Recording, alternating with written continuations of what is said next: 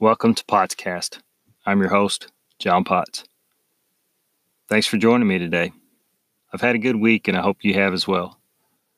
I purchased a real microphone to record my podcast, so I'm no longer holding my phone next to my ear as I try to record. I hope the new sound makes the episodes more enjoyable for you. It's the start of a new year. Maybe you've made some resolutions to get rid of some unsavory things that have a hold on you. In my life through the years, I felt God convicting me of some of my own bad habits that needed to go. Some were easier than others, and then there was one or two that felt like I was losing a friend or a part of myself in the process. Unfortunately, some of you may relate. As a disclaimer, before diving deeper, I want to point out that these habits I gave up were things I felt God showed to me after I prayed consistently for Him to reveal to me things that hindered my walk with Him. As a believer yourself, you still may take part in some of these things I've decided to let go of. And my hope is that your attitude is the same as mine was back then, being open to allowing that work to take place in your heart.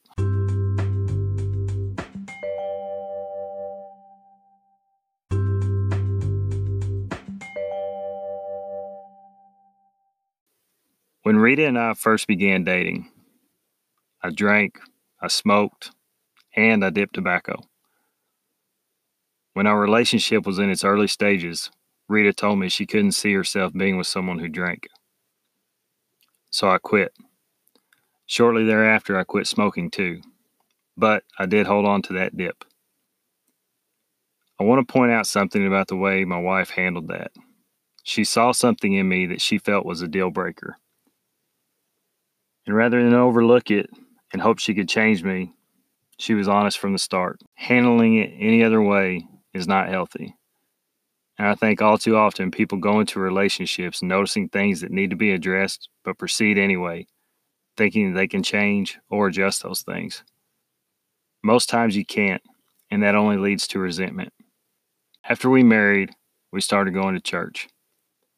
I came to salvation in Christ when I was eight years old, but I hadn't regularly attended since I'd been in my early teens.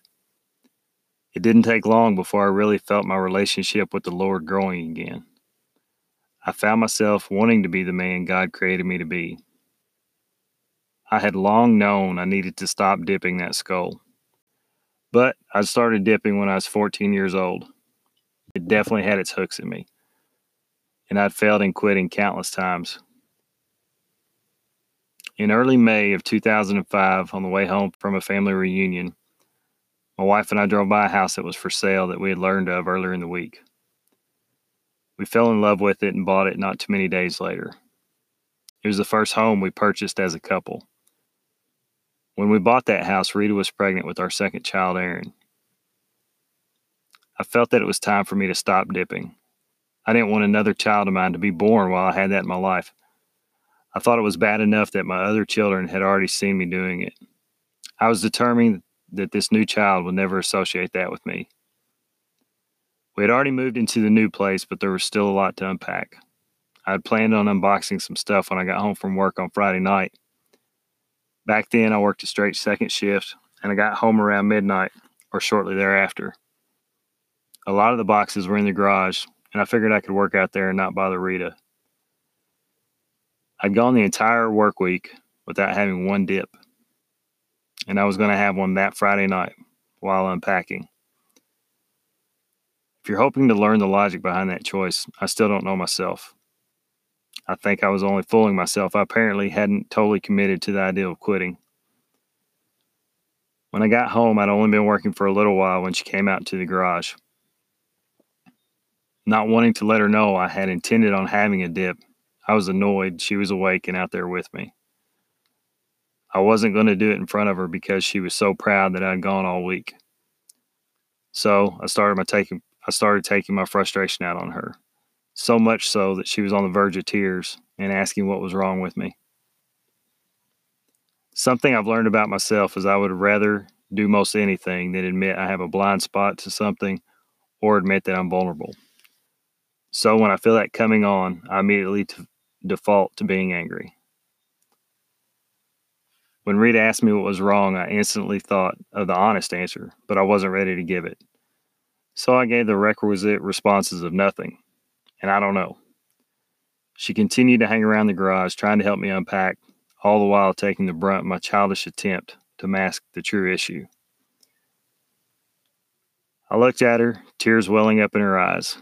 My beautiful wife with that precious baby bump. When they say a pregnant woman is glowing, I never really understood that till I saw her when she was carrying our girls. To this day, photos of her during those special nine month windows completely undo me. I thought about how not too many years prior to that, she had given me a chance. Me, a guy with nothing to offer her but love and the baggage of a previously failed marriage and all of the collateral damage that goes along with it.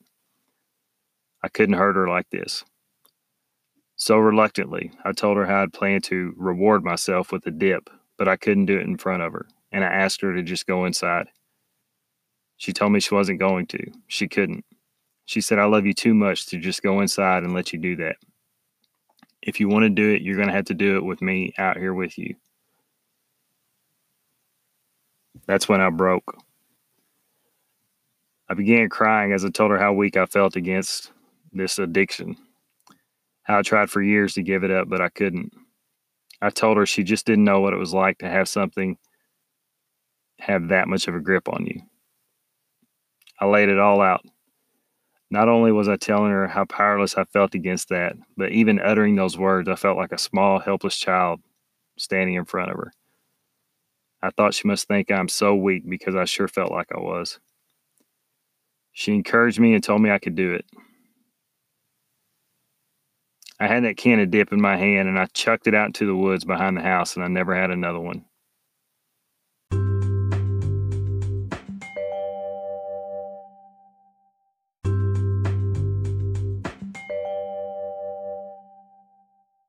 Now, not too long after quitting dipping, I went to a men's retreat facilitated by some guys at church, and I noticed several of them were dipping. I was angry, not at them, but at God in my heart, I was thinking it wasn't fair that they were allowed to do that. And I'd been handed that conviction to stop. It was at that moment I felt God telling me not to concern myself with their actions, their obedience, or anything like that, to just rest in my obedience. I wasn't to concern myself with their hearts, just mine and mine alone. Through the years, God has continually reminded me of that when I'm tempted to dissect the actions of other believers. All these years after that night in our garage when my wife stood between me and the enemy, I can still recall nearly every detail. Up to that moment, I can't think of a time when someone went to bat for me like that. I knew then she truly loved me. That was one of those times in our relationship that a strong foundation was built on, and we continue to strive for that kind of honesty and openness today. That night, I took a leap, laying out all those thoughts, fears, and vulnerabilities she reacted kindly and out of love. Her reaction to that moment dictated so much more than that conversation. It cut a path for everyone that followed. I think sometimes as spouses, we fail to realize a lot of the things we complain about come as a result of our own actions. If she had mocked me that night, I wouldn't feel comfortable having honest conversations about my emotions going forward. I end all of my episodes with a call to be better today that actually was born out of my experience with giving up this dip. The pressure of saying I quit for good was too great. So for months, I just said I wasn't going to have one today. I bet I was working on a year without one before I could finally tell people that I quit. If you're struggling with letting go of something, a bad habit, a hurt, negativity, whatever it may be, and the pressure to give in is too great, just do what I do. Be better today. Until next time.